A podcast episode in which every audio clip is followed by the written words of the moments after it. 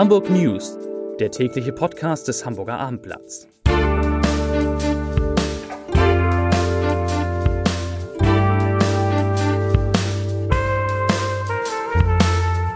Herzlich willkommen. Mein Name ist Lars Heider und dieser Podcast, so viel kann ich versprechen, hat es in sich. Heute müssen wir nämlich über die sogenannten Cum-Ex-Geschäfte der Hamburger Warburg Bank sprechen und die Rolle, die offensichtlich der ehemalige Hamburger Bürgermeister Olaf Scholz darin gespielt haben könnte. Außerdem suchen wir auch schon in diesem Podcast 44 Namen für neue Schulen in der Stadt. Wir klären, ob Investor Klaus Michael Kühne unserem HSV treu bleibt. Wir verraten, wer und was sich hinter der Partei Volt verbirgt, die ja tolle Plakate an den Straßen hat. Und wir klären, wie schlimm es um die Psyche der Hamburger Kinder bestellt ist. Zunächst aber wie immer drei Nachrichten in aller Kürze, wirklich ganz, ganz kurz. Nachricht Nummer eins. Die Quote der bei der Hochbahn erwischten Schwarzfahrer ist im vergangenen Jahr auf einen neuen Höchststand gestiegen. Das heißt, es hat noch nie so viele Schwarzfahrer in Hamburg gegeben wie im Moment. 5,2 Prozent der in Bussen und Bahnen kontrollierten hatten keinen gültigen Fahrschein dabei. Nachricht Nummer zwei. Die Fluggesellschaft Turkish Airlines vergrößert ihr Angebot am Hamburger Flughafen. Ab Anfang April wird die Fluglinie den größeren Airbus A330, 380 wäre auch eine Sensation, mit 291 Sitzplätzen einmal täglich auf ihrer Abendverbindung nach Istanbul einsetzen. Das klingt erstmal wenig, aber das bedeutet, dass sich die wöchentliche Sitzplatzkapazität nach Istanbul um knapp 20 Prozent erhöht. Grund ist, dass die Nachfrage da so groß ist. Und Nachricht Nummer drei, ein Hinweis quasi in eigener Sache. Heute vor einem Jahr ist äh, Rüdiger Kowalke, der Inhaber des Fischereihafen-Restaurants, gestorben. Und bei uns erinnert sich Jörg Knör nochmal an den legendären Inhaber dieses tollen Restaurants in unserem Podcast Geliebt und Unvergessen, den man heute Abend auf www.abendblatt.de slash podcast hören kann. Das bitte solltet ihr, sollten Sie sich nicht entgehen lassen. Und jetzt geht's los. Fünf liebe Kollegen sind da und ich starte mit Peter Wenig, der gleich weiter muss. Peter, es gibt eine Studie, ist heute vorgestellt worden zur psychischen Erkrankung von Schülerinnen und Schülern von Kindern in Hamburg. Was ist da rausgekommen? Genau, ist eine Studie der DAK äh, Krankenkasse und äh, das Ergebnis ist in der Tat alarmierend. Demnach haben alle 2,9 haben 2,9 Prozent der Kinder im Alter von zwischen Kinder und Jugendlichen im Alter von 10 und bis 17 Jahren leiden an äh, Depressionen, die klinisch diagnostiziert worden ist, sind und 2,3 Prozent an Angststörungen. Das bedeutet, dass in einer Lerngruppe von 20 Kindern und Jugendlichen zumindest eine, eine ein solches Problem hat. Ist das tatsächlich viel? Erstmal klingt das nicht, nicht so viel. Das sind dann zusammen 5 Prozent? Ja, aber es ist schon ja. ähm, gemessen an anderen äh, Krankheitsbildern ist es schon, ist es schon sehr, sehr hoch. Und es ist vor allen Dingen viel, viel höher als im Bundesschnitt. Ungefähr okay. 38 Prozent liegt Hamburg drüber. Jetzt könnte man natürlich denken, in Hamburg sind die Kinder trauriger, warum auch immer.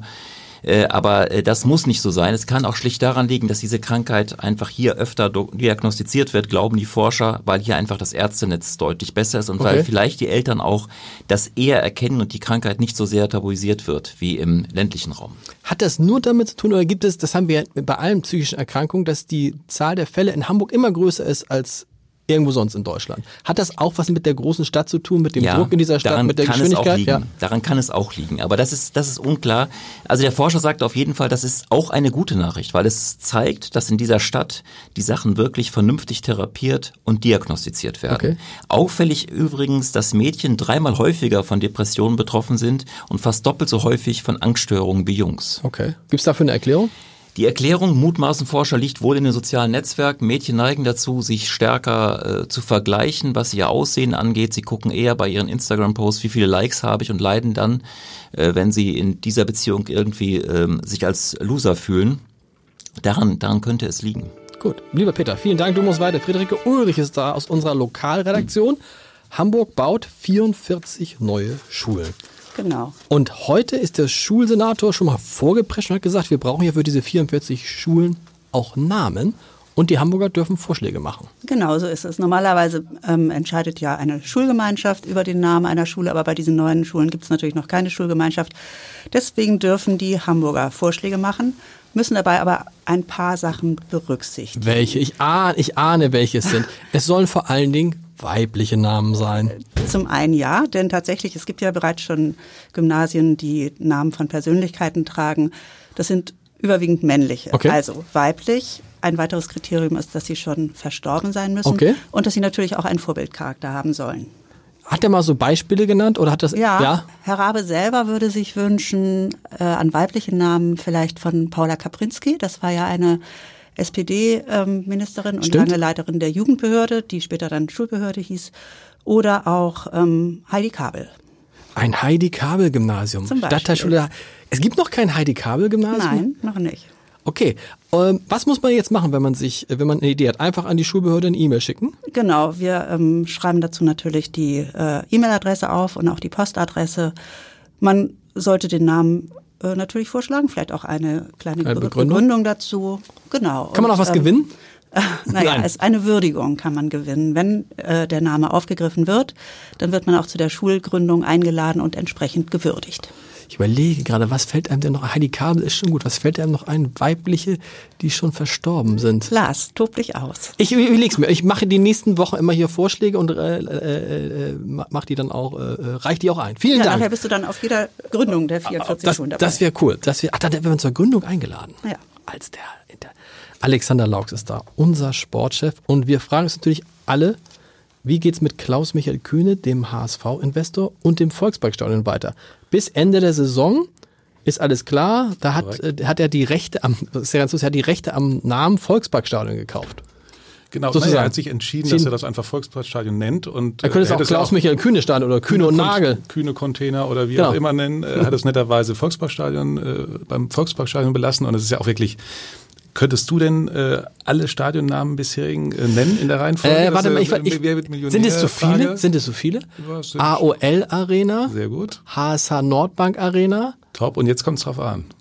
Ah, das letzte. Äh, äh, äh, kann ich, kann ich Matthias Icken, kann ich. Matthias Icken anrufen? Imtech Arena. Ja, Stimmt. ja, alle nicht so glückselig verlaufen. Imtech musste, glaube ich, auch Insolvenz anmelden. Nordbank wissen wir alle, AOL äh, bescheiden. Insofern ist es, glaube ich, ganz klug, wenn man das ganze Ding bei Volksparkstadion belässt. Aber also es sieht, glaube ich, ganz gut aus. Klaus-Michael Kühne hat ja irgendwie ein zweigeteiltes Herz. Irgendwie einmal der Unternehmer, der auf der anderen Seite ist er eben HSV-Fan total und war enttäuscht, wollte eigentlich gar nichts mehr machen, hat er ja auch mehrfach gesagt. Und jetzt läuft's wieder ein bisschen besser und dann kommt natürlich die Hoffnung zurück. Und äh, Die haben sich getroffen, Die haben die, sich getroffen der und Vorstand und, der verhandelt, Haas ja. und, und Kühne ist und weiß man schon, hat er ja, nein, vielleicht Nee, es gesagt? gibt noch keine, also ich rechne ehrlich gesagt damit, dass er es nochmal macht, was ja wirklich für- für den Verein eine tolle Nachricht wäre. Es geht aber auch eben um die Laufzeit. Also er hat ja äh, erstmal für ein Jahr verlängert gehabt. Das läuft jetzt aus. Wäre natürlich schön, wenn er mal irgendwie ein äh, bisschen längerfristig Was zahlt er pro Saison? Vier, Vier, Mil- Millionen, Vier vier Millionen. Millionen. Das ist schon, muss man ja sagen, sehr beachtlich. Und äh, bei aller Dafür, Kritik, ich die mein, man auch genau. mal geäußert hat, ähm, zum Teil auch zu Recht, äh, ähm, zum Teil auch, auch ungerecht, ähm, ist es schon wirklich sehr, sehr gut. Dafür, dass er nichts davon hat, dass er nämlich sein... Gar nichts davon, Das hat nein. gar nichts davon. Alexander, vielen Dank. Ich habe das Gefühl, Sven Kommereinke ist direkt von der Recherche gekommen, denn das ist natürlich das große Thema des Tages. Die Cum-Ex-Geschäfte der Hamburger Warburg Bank und die Rolle von Olaf Scholz, dem ehemaligen Hamburger Bürgermeister. Jetzt musst du erstmal für alle die, die nicht wissen, worum es geht, kurz erklären, was sind die Cum-Ex-Geschäfte gewesen? Welche Rolle hat die Warburg Bank darin gespielt? Das ist jetzt wirklich meine Aufgabe, das kurz zu erklären. Das gilt sicherlich nicht. Also Cum-Ex-Geschäfte, um es vielleicht ganz kurz zu sagen, ähm, bestehen darin, dass immer kurz vor Quartalsschluss wurden Gelder aus Aktienspekulationen in Windeseile, das geht ja in Nanosekundenteil mittlerweile äh, hin und her quer über den Planeten einmal gejagt, dass nachher eigentlich keiner mehr wusste, wem die Aktien eigentlich gehören. Und das führte dazu, dass äh, Leute, die nie Steuern bezahlt haben, plötzlich welche zurückbekommen haben. Okay. So. Das ist das, was jahrelang passiert ist, Okay. europaweit ein Schaden von, ich glaube, über 50 Milliarden Euro. Ein riesiger Skandal und es hat relativ lange gedauert, bis die Behörden das kapiert haben und dem ein Riegel vorgeschoben Genau. haben. So. Jetzt geht es darum, dass die Warburg Bank in Hamburg war auch an solchen Geschäften beteiligt, wie viele andere auch. Ähm, und es drohten einige Summen zu verjähren. So, und hier geht es um, das war im Jahr 2016, ging um 47 Millionen Euro, die auch wohl tatsächlich verjährt sind, weil Hamburg nicht rechtzeitig was getan hat. 47 Millionen Euro, das heißt, die, die äh, Stadt zu viel zurückgezahlt hat. So kann man die, das sie, sagen. die sie nicht zurückgefordert haben genau, rechtzeitig. okay. Mhm, okay. So, jetzt geht es darum, ob sie das zurückfordern hätten müssen, was die Finanzbehörde natürlich verneint, weil sie sagt, die Rechtslage war noch nicht so eindeutig, die Beweislage war nicht so eindeutig, das konnten wir gar nicht machen. Das ist der politische Streit. Was jetzt heute aktuell wirklich neu und brisant ist, das ist ein Widerspruch, nämlich die Frage, ob es ein Treffen zwischen Herrn Olearius, das war oder ist immer noch der Inhaber oder Ja. damals auch der Geschäftsführer der Bank, der Vorstandsvorsitzende und Olaf Scholz zu diesem Thema gegeben hat. Olearius sagt, er hat Mhm. sich aus seinen Tagebuchaufzeichnungen, die äh, bei einer befreundeten Wochenzeitung gelandet sind, Mhm. äh, geht hervor, dass er ein Treffen mit Olaf Scholz gehabt hat und Mhm. das es geht auch hervor, dass er da mit ihm über das Thema gesprochen hat. Das geht nicht draus hervor, oder doch? Das sagt er ja. Ja, er sagt das. Ne? Und er, so er, kommt, das- er so hat kam mit einem ganz guten Gefühl daraus. So steht es wohl in diesem Tagebuch, ähm, dass er sich nicht mehr allzu viele Sorgen machte. Okay. So. Ähm, es gab eine offizielle kleine Anfrage an den Senat äh, vom letzten November, glaube ich, haben die Linken gestellt und da wurde explizit danach gefragt, ob es solche Treffen gegeben Ja. habe zwischen Senatsvertretern und Bankvertretern wegen der Camex-Geschäfte. Das Ja. ist mit Nein beantwortet worden. Nun gibt es halt diesen Tagebucheintrag, dass es ein Treffen gab. Äh, was nun wirklich war, wissen wir nicht. Ähm, sagen wir mal so, wenn man weiß, wie der Senat kleine Anfragen beantwortet, das ist manchmal, muss man da sehr genau lesen. Okay. Beziehungsweise ähm, muss man genau gucken, wonach gefragt Ich wurde. ahne, wenn man fragt, hat es ein Treffen wegen dieser, äh, sagt man Cum-Ex oder Cum-Ex? Gute Frage. Cum-Ex. Ich sage jetzt immer Cum-Ex. Ich glaube, es ist eigentlich Deutsch. lateinisch, Cum-Ex. Cum-Ex. Ja. Also hat es Treffen wegen dieser Cum-Ex-Gespräche gegeben?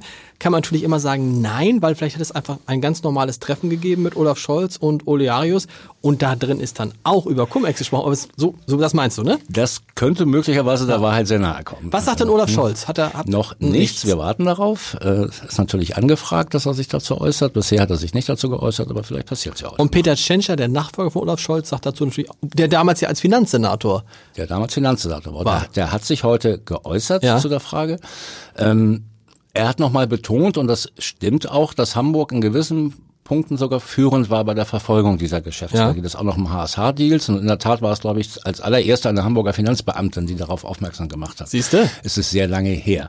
Also man kann jetzt nicht sagen, dass sie da grundsätzlich geschlafen haben. Ähm, in diesem Fall allerdings ähm, ist es schon noch ein bisschen heikel. Dazu kommt, es gibt da noch einen weiteren Vorwurf, der im Raum steht, dass es angeblich noch im vergangenen Herbst einen Deal gegeben haben soll. Okay. Warburg ist ja auch äh, Teil eines Gerichtsverfahrens, sind ja auch Ja. Beschuldigte. Da geht es darum, wie viel sie zahlen wollen. Und sie haben halt da auch angeboten, dass sie, glaube ich, 68 Millionen freiwillig zahlen Genau. wollen. Es stehen aber be- bis zu 200 Millionen Euro mehr im Raum. Das ist die Frage. Das ist ja noch ein schwebendes Verfahren. Und offenbar hat es da einen Deal gegeben zwischen Warburg und der Hamburger Finanzbehörde, wo man sich auf eine Zahlung, und ich meine, es waren diese 68 geeinigt hat. Das ist aber auch noch nicht offiziell bestätigt. Den wiederum das Bundesfinanzministerium inzwischen mit Herrn Scholz als Finanzminister diesen Deal untersagt hat. Okay. Sehr spannend. Ich würde mich auch gerne mit äh, Hamburg einigen. Ich würde einfach auch weniger zahlen an Steuern als Matthias Iken, der jetzt da ist, stellvertretender Chefredakteur. Und Matthias, du hast gestern eine Partei besucht, die mir total aufgefallen ist, wegen ihrer lustigen, interessanten Plakate. Die Partei heißt Volt. Soll ich aussprechen? Volt? Volt. Volt. Volt. V-O-L-T. Ja, VLRT. Genau. Was, wer ist das? Wer steckt dahinter? Das ist eine sehr junge Partei, die sich nicht nur als Partei, sondern als paneuropäische Bewegung versteht, wo also wirklich in verschiedenen Ländern Europas, inzwischen sind es 31, sich äh, ja Mitglieder zusammengefunden haben, die für ein Europa kämpfen wollen. Und das ganz Spannende ist, dass diese Partei, die natürlich im Europawahlkampf schon in verschiedenen Ländern angetreten ist, jetzt ihren ersten Landesverband auf einer nationalen Ebene gegründet hat. Und das ist Hamburg. Und du hast schon recht, die Plakate sind überall. Und wer steckt dahinter? Sind das Leute, die man kennt in Hamburg? Nein, das sind wirklich ähm, meist junge, unbekannte Leute, die auch vorher nicht in anderen Parteien aktiv waren, die per Crowdfunding Geld eingesammelt haben, auch äh, gut was zusammenbekommen haben und 6000 Plakate jetzt hier aufgestellt haben. Wow, wenn man sich vorstellt, die Grünen haben 8000. Also 2000 Plakate weniger nur. Was wollen die?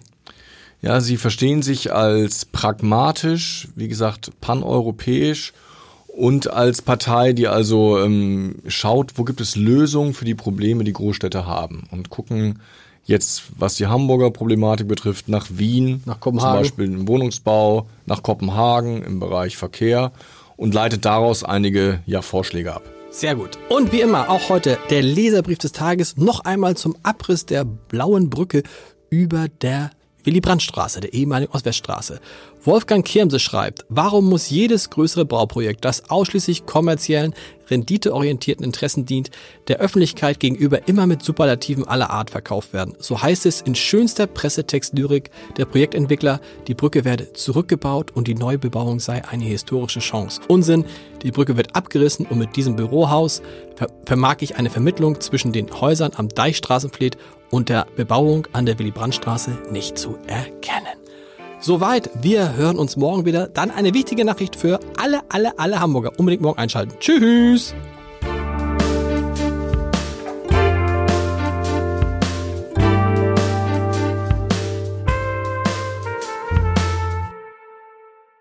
Weitere Podcasts vom Hamburger Abendblatt finden Sie auf abendblatt.de slash podcast.